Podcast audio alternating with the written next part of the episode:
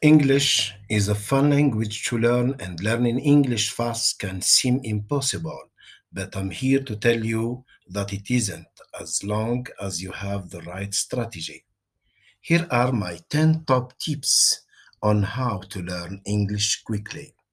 First, read everything you can get your hands on. 2. Actively take notes of a new vocabulary. 3. Talk with real humans. 4. Subscribe to podcasts or YouTube channels in English. 5. Go abroad.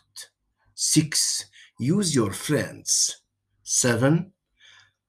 Ask a lot of questions. 8. Take a lead from the stars. 9. Start with what you really need.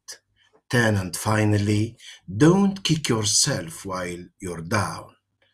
Teacher Ahmed Bugera. Please subscribe and follow me on my YouTube channel to get the new podcasts. Bye.